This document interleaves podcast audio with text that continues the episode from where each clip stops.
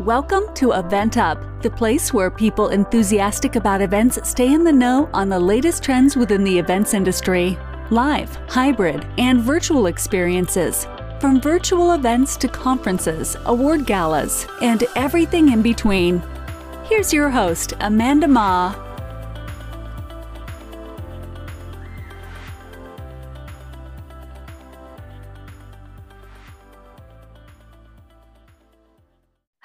Welcome to EventUp, the place to get the latest and greatest in the event industry news, ideas, and topics. In this episode, we will be discussing everything from branding, creative development to experiential marketing. Today, I'm joined by Lucy Cheng, Senior Brand Manager of Hendrick's Gin at William Grant and Sons. Lucy is a marketing leader and general manager who leads brand end to end from strategy to creative development and Comms to PR and experiential to innovation and to retail. She has worked on everything from completely new to the world brands to well established icons, preliminary in the CPG and beverage space.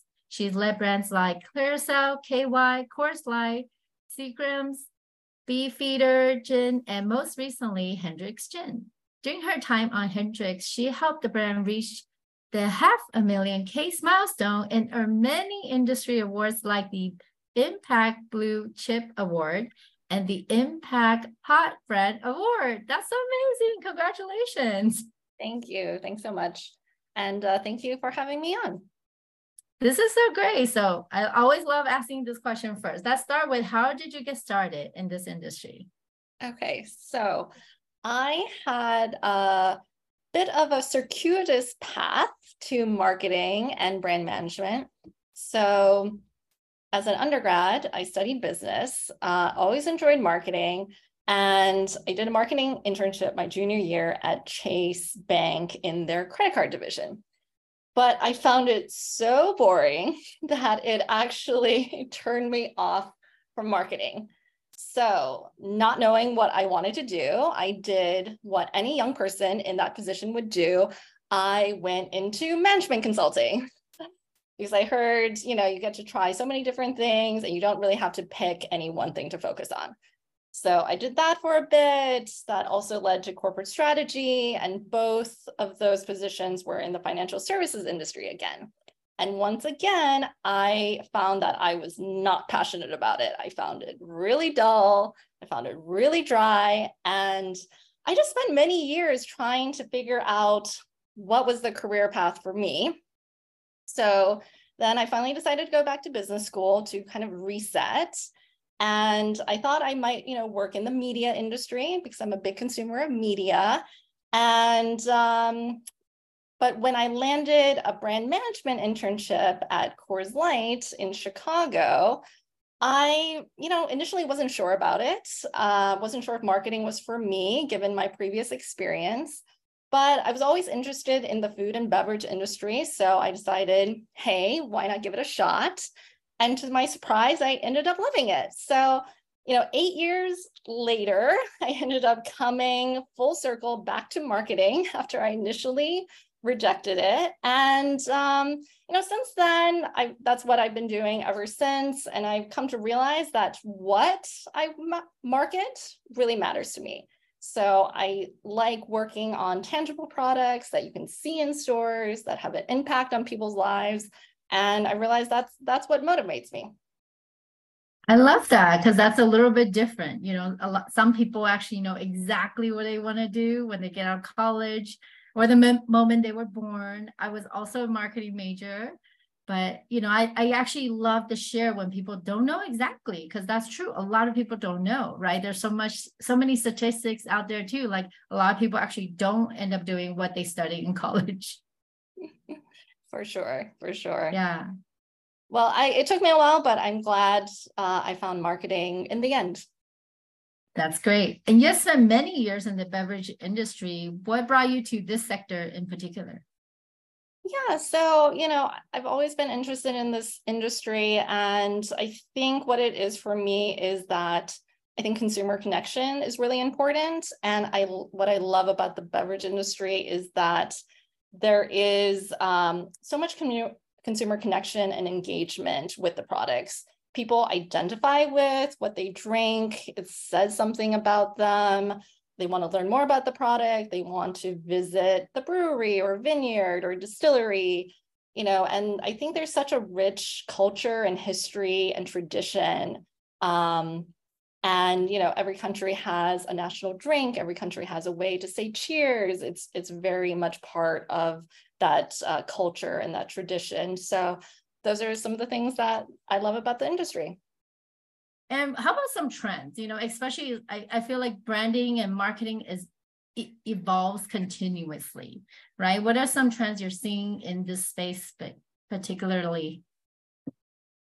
Yeah, for sure. Um, certainly a lot of trends out there. I'm going to take this question a little differently. Uh, while I do see a lot of brands chasing trends, whether that is, you know, AR or ChatGPT or celebrities. Um, I think that, you know, a lot of brands do that without really considering how it fits into their brand and how it fits into what they're already known for. So, you know, I think if you do that long enough, um, you lose your brand identity and you end up diluting your message. And an example of that was, you know, earlier in my career, I worked on Clearasil, uh, you know, the teen uh, acne brand. So it used to be an iconic brand, um, but when I joined, it was in a really challenging situation. It had been on the decline for no joke, I think 15 years. And when I was on it, we did a big strategic analysis to figure out what was the issue. And we realized that over the years, Clearasil had been chasing trends, um, which at that time was all about uh, being natural and being gentle in the skincare space. And that just isn't what Clearasil was about. Um, so its message of being tough on acne was diluted, and there was no way it was going to compete in that natural and gentle space.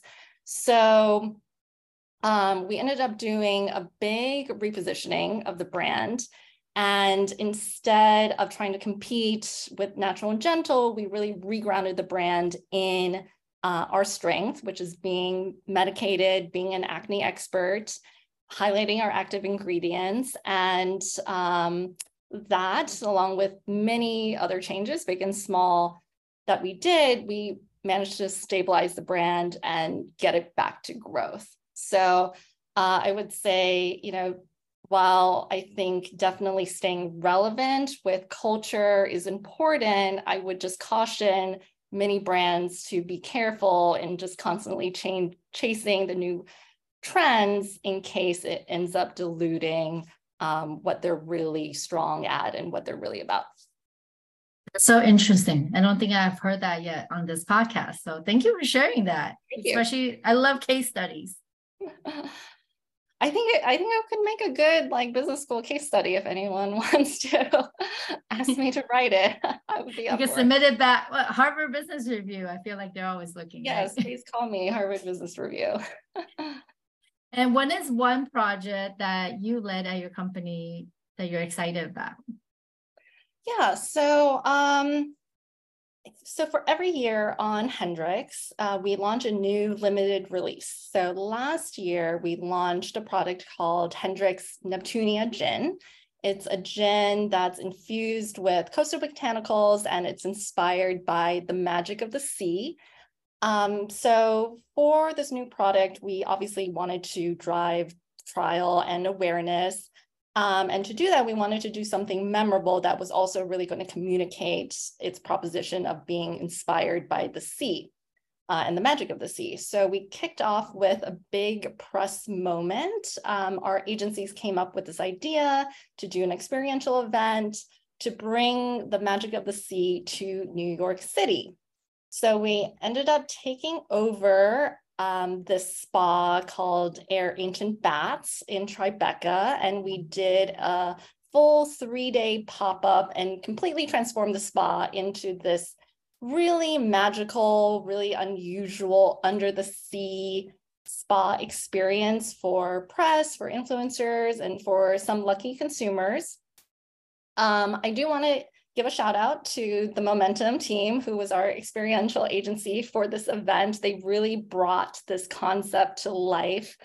Um, we basically, it's a bit hard to describe, but um, we started with the spa space, and on the ground floor was the entrance and waiting area, and the level below is the spa space with a lot of pools. So for the ground floor, we ended up converting it into the seaside coastal environment. Uh, we brought in a bar in the shape of a ship um, where we served classic Hendrick's cocktails. And then we had a sea captain engaging the audience.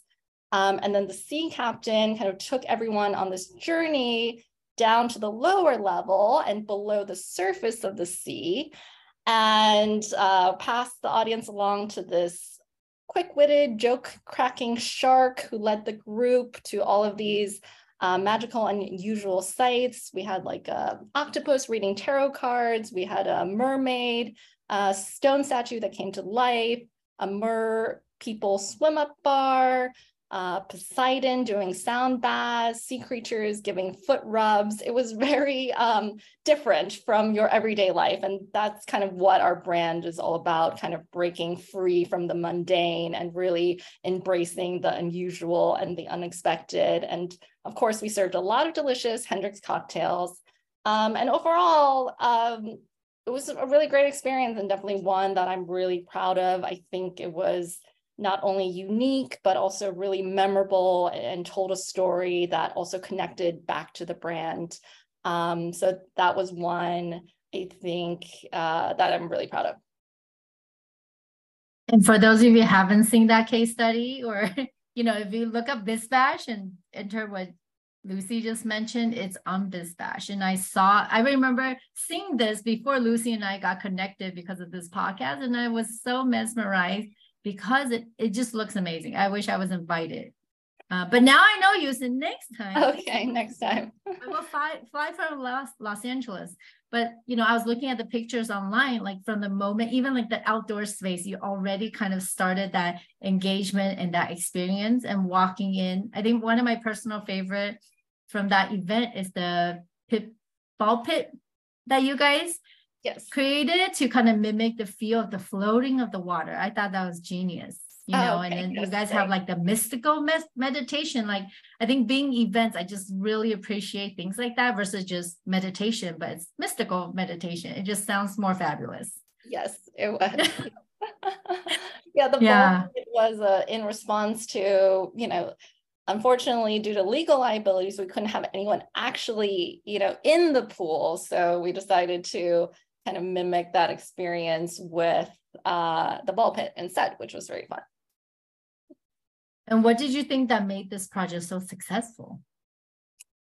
I think it was just the, um, I think it was the story that we kind of told. And um, I, one of the things that I really love about Hendrick's is that it always tries to be different and and be um, unique from anything you get in your kind of boring, normal, conventional life. So I think it always tries to push boundaries.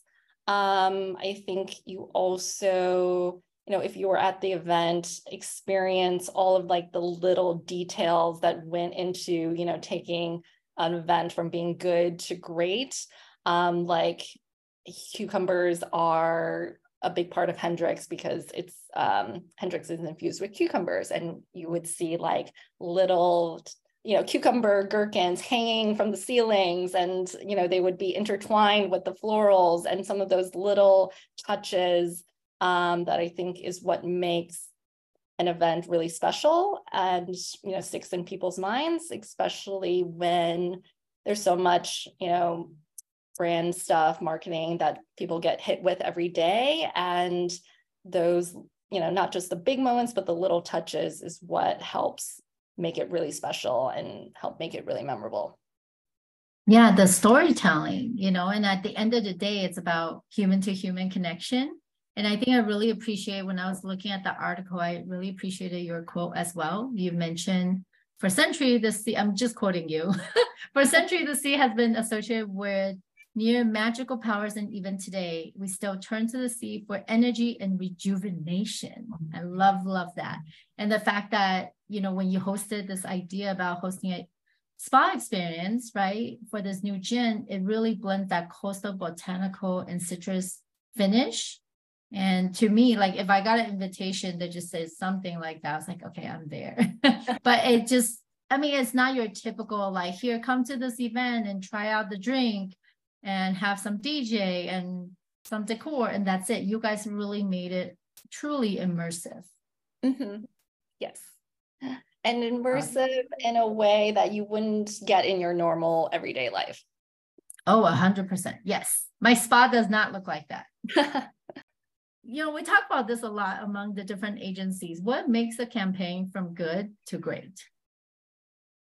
Yeah, I think that, um, I mean, in this case, obviously the event was for sure a star of the product launch, but you know, it can't just be done uh, in isolation. So it has to work with a lot of other pieces in order to, you know, really drive that awareness and, you know, hit the hit our numbers, which is important at the end of the day.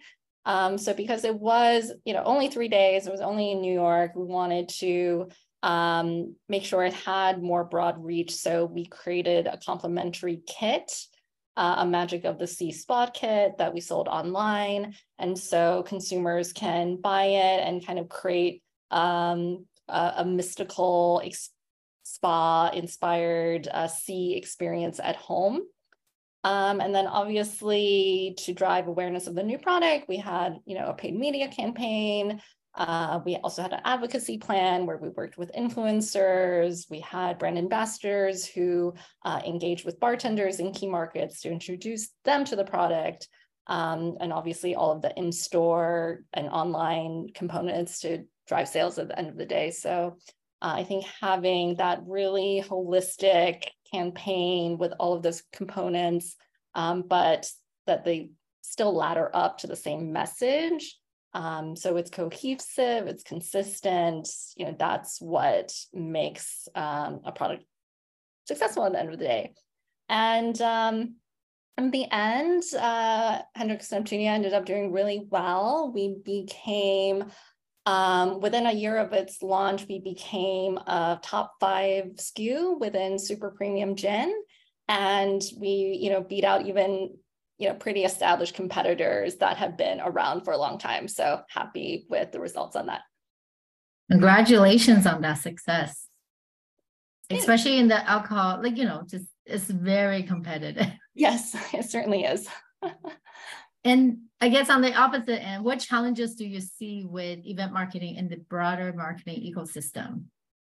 Yeah, so I see kind of two main challenges for branded events. One is costs. So, um, you know, with COVID obviously being a down period for experiential, but after the crisis kind of faded away, you know, inflation went crazy as everyone felt. The prices to produce these events from labor and raw materials uh, just skyrocketed. So I feel like I see more brands shifting away from these big scale consumer activations to more, you know, more focused events that are just for media or just for influencers um, in order to manage costs and ROI.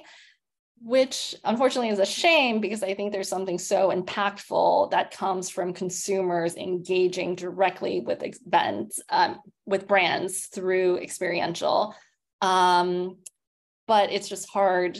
And then that leads to the second challenge, which is it's just difficult to measure the impact of events, like truly measure it.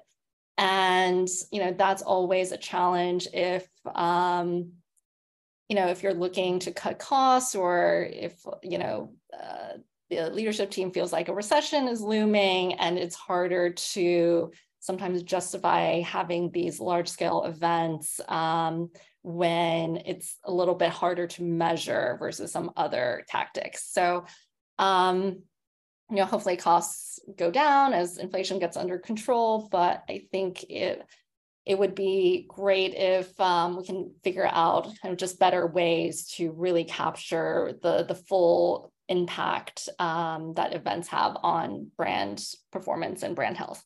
it is it is definitely the hardest one, right? I think with digital, it's like, oh, we made X amount impression, it's all mm-hmm. measurable. But with events, you know, even with surveys, and even they rate 10 out of 10, but what does that mean? Did we convert mm-hmm. them from an attendee to a fan, to an advocate? Right. And then from there, like the, do they actually if they're a fan, do they actually purchase? Mm-hmm. Right, which is yeah. the end result you want. So right, and yeah. and maybe like the it doesn't translate to sales right away, but I really believe mm-hmm. in that longer term um, ROI and kind of lifetime value of that consumer who was you know touched by these amazing events, um, but again, just so hard to quantify. Yes, very hard. In the but in the sense that because it's so hard to quantify because it involves but I think the fact that like people are there, they're fully immersed and you got their full attention, mm-hmm. right? Even they're on social media, they could be doing 10 other things, watching TV, talking with their family. Yeah, you know, I could be doing social media right now. but, you know, at the event, it is saying like that connectivity is really amplified. And I've seen it work in such bigger extent, right? Yeah, but someone needs to figure that out. That would be great. and I know you, yes, I know if someone could only figure that out. And you have worked across a number of different brands. What are some of your biggest learning in terms of making the brand stand the test of time? Uh yes. So in terms of standing the test of time, I would say um I think kind of going back to my previous example on Clearasil, it's you have to be a brand that really knows what you are and knows what you are not and be stay true to it as much as possible. Um, I think I definitely felt that with Hendrick's as well. It's a brand that really embraces being quirky and unconventional and you know a little bit uh, old fashioned and I think it takes that approach uh, very consistently. And it doesn't try to chase trends, it doesn't try to uh, be something it's not. Um, I have definitely seen the brand turn down many amazing opportunities and many things that would have generated uh, big short term wins because it wasn't consistent with its um, long term brand message. So I think that's some uh, one of the hardest things is to uh, turn down those big um, you know opportunities in in the short term um, in deference to stronger brand health in the future so at the end of the day really staying true to the brand and mm-hmm. i also see when you're saying that i'm thinking wow like even almost being like your authentic self but for the brand right? Yes. Not trying to be everybody else because that's trending right now. Yes, yes. And um, I think, and with Hendrick's, sometimes it, it, you know, pokes fun a little bit of the current trends um, and kind of does it in its own way. Like we had previously kind of poked fun at the Peloton trend or like the overly complicated gaming chairs. Um, we have a whole department of not so convenient technologies. It's kind of our uh, spin on um, let's here's some new gadget um, that instead of being overly complicated and overly tech, it encourages you to kind of step back and uh, relax and you know smell the roses and uh, be more in the moment. In terms of you know what challenges do you see in terms of diversity within your industry? I think you and i kind of chatted a little bit beforehand about the diversity and just kind of how we continue to see that evolve or not evolve what's your take on that yeah i think that you know companies are definitely taking it seriously but I would say in wine and spirits in particular, it continues to be a challenge. Um, it definitely tends to over index with men and with white men in particular. Um, uh, you know, as I was saying before, in my last company, I was one of three Asian women in the US and the only one in marketing. Um, but I think beyond kind of racial or gender diversity. I think there's some other biases too. So in marketing and in in business and in marketing, and I think in particular, um, the alcohol beverage industry, there's definitely a skew towards certain personality types. I think that um, being seen as an introvert is seen as a bad thing. I think there's a tendency to uh, just assume that people who are very extroverted or very commanding or more aggressive tend to make for better leaders. And I, I personally don't believe that to be the case. Um, for example, if you look at Steve Jobs versus Tim Cook, they're very different types of leaders, but I would say they've both been very successful at making Apple what it is today. And um, so that's definitely a bias that, in terms of what makes a good leader, that I think exists. And it's definitely a bias that I'm passionate about challenging. Yeah, I mean, it definitely exists. You know, even within entrepreneurs, we talk about that all the time, right? They say, oh, you know, if you're a better entrepreneur, if you're extrovert, because we have to network a lot, we're always building on sales and leaders too, they talk about, but actually a lot of phenomenal leaders, like you mentioned, are introverts. Mm-hmm. Mm-hmm. They're or not, yeah. Or mm-hmm. just have like a quieter style. Maybe it's a little bit more consensus space versus I'm going to tell you exactly how you want to do it, um, how I want to do it. So I think we have to be a bit more open minded to different personality types and styles as well. I don't think there's just a one size fits all in terms of what makes a good leader. Great. Thank you for sharing that. And you have certainly done very well in your professional professionally right? You were featured at an event marketer of women events in 2022. So that was so amazing. What would you say, what are, I guess, tips for future generation or anybody that's looking to kind of amplify their professional career or even personal? What has helped you propel your success? Yeah, so um, I think for me, kind of going back to my original uh, story about how I got into marketing, for me, enjoying what I do really matters. Um, it's what drives me, it's what keeps me going. I think that if I had not made the switch into marketing, if I just kept working, you know, in finance, I could be, I might be working less and making more and being less stressed, but I don't regret it. Um, and you know, I don't think that's the right decision for everyone. Not everyone has the luxury to choose. Um, and other people might have different priorities. But for myself, I don't regret making the career change because now I'm I'm really passionate about what I'm doing, and that has made a huge difference for me. I feel like I could tell because the whole time we're talking, you're smiling, and I love that. Like I, you know, you you kind of tell people love what they do or they don't.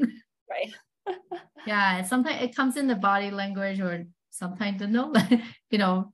So I think that's so interesting. And then how do you how about self-care? Do you do anything to practice self-care, Lucy?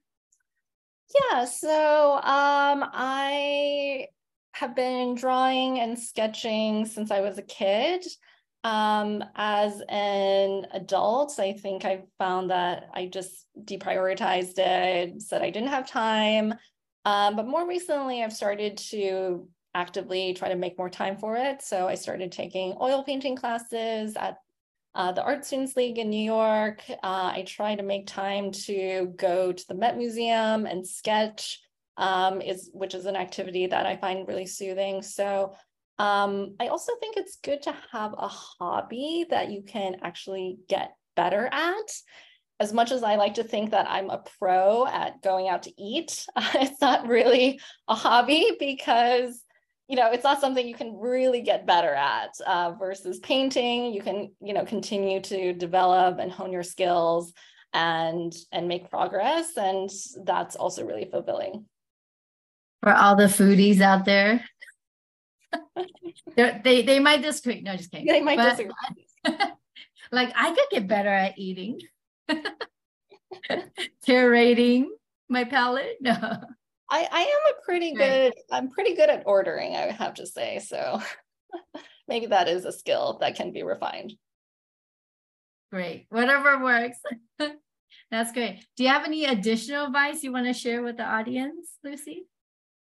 Yeah, I would say, you know, I think I'm definitely still learning many things, still making lots of mistakes, still figuring things out. I think if I were to kind of go back and, uh, you know, some things I might have just tweaked, I would have maybe taken more risks, um, could have maybe advocated for myself better at times. Um, but more importantly, I think that I could have done better at trusting my gut more. Um, I tend to be overly analytical as a person and i don't always listen to the little voice that you know is inside all of us. And um, i actually read uh, matthew mcconaughey's book recently. Have you read it? No is it good? It's pretty good uh, it's a bit all over the place but that seems to be his personality uh, it was actually quite good and one of the things that struck me was you know, obviously he has been extremely lucky and very fortunate in his career. Um, but I think that one thing he does very well is that he's very good at listening to his heart or his gut. He's very good at listening to himself. Um, and, you know, for example, in college, he had never done any acting or theater, but he suddenly gets inspired to tell stories and suddenly he switches to become a film major um, you know, he's feeling lost in his career and isn't sure about himself. And he has these literal dreams about floating down the Amazon and he goes and does it. Um, then he feels like he wants to wander and then he rents like a trailer and goes wandering across the country. And unfortunately, we can't all do that. But I think one big takeaway for me is like to try and just listen to myself more and kind of recognize warning signs or recognize, you know, um, more situations that I feel like aren't exactly right, and um, and listening to that inner voice a little bit more, um, I think could could go a long way for someone like me who tends to be, you know, overly rational and overly analytical. I think a good blend is always good, right? Like trusting your gut. It's like you know it, and then when it happens, you're like, ah, I knew this. Yeah. Don't you hate it when that happens? You're yes. like, oh man, I already knew I shouldn't have done that.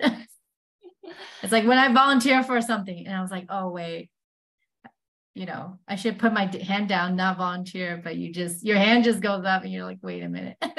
yes, yes. I think also as women, we also have a tendency to like feel like to do what's you know expected of us to do what our family wants or what our friends want um, and to do what society wants instead of like what you really want. So I think that's just something, you know, partially societal as well. Yeah. It's funny that you mentioned that because yesterday I was with a group of entrepreneurs and we were talking and kind of sharing updates. And someone made an observation say, Hey, Amanda, like everything you share is about someone else. How about you? Like, how are you doing? And I was just like, caught off guard, you know, because a lot of what we do is like, yes, my company, my family, and my friends, right? And I'm like, yeah, how am I doing? And I took a moment to just kind of do a quick check, you know, so that was really interesting. Mm-hmm. Yeah. Well, this was amazing. Thank you so much, Lucy, for joining us today. And for those of you that are tuning in, if you have any question or interested in getting connected with her, what is the best way to get in touch with you? Yeah, um, well, you can find me on LinkedIn. There are a fair amount of Lucy Chengs, um, but you can find me at linkedin.com slash in slash Lucy X Cheng. That's Lucy X as in xylophone. Uh, my, that's my middle initial, and Cheng, C H E N G. Wonderful. Thank you again for joining us. Until next time. Thanks, Lucy. Thanks so much. Attention all corporate visionaries and business leaders. Are you ready to elevate your events to new heights and leave a lasting impression on your audience? Look no further than the dynamic team here at Innovate Marketing Group, your partners in unforgettable corporate experiences. At Innovate Marketing Group, we understand that every event is an important opportunity to showcase your brand's essence and foster meaningful connections. Whether it is a product launch, conference, an influencer marketing event, company retreat, company anniversary, or an exclusive executive summit, we got the expertise to make it a big success. Visit our website at innovatemkg.com and explore our track record of excellence. Check out some of our portfolio.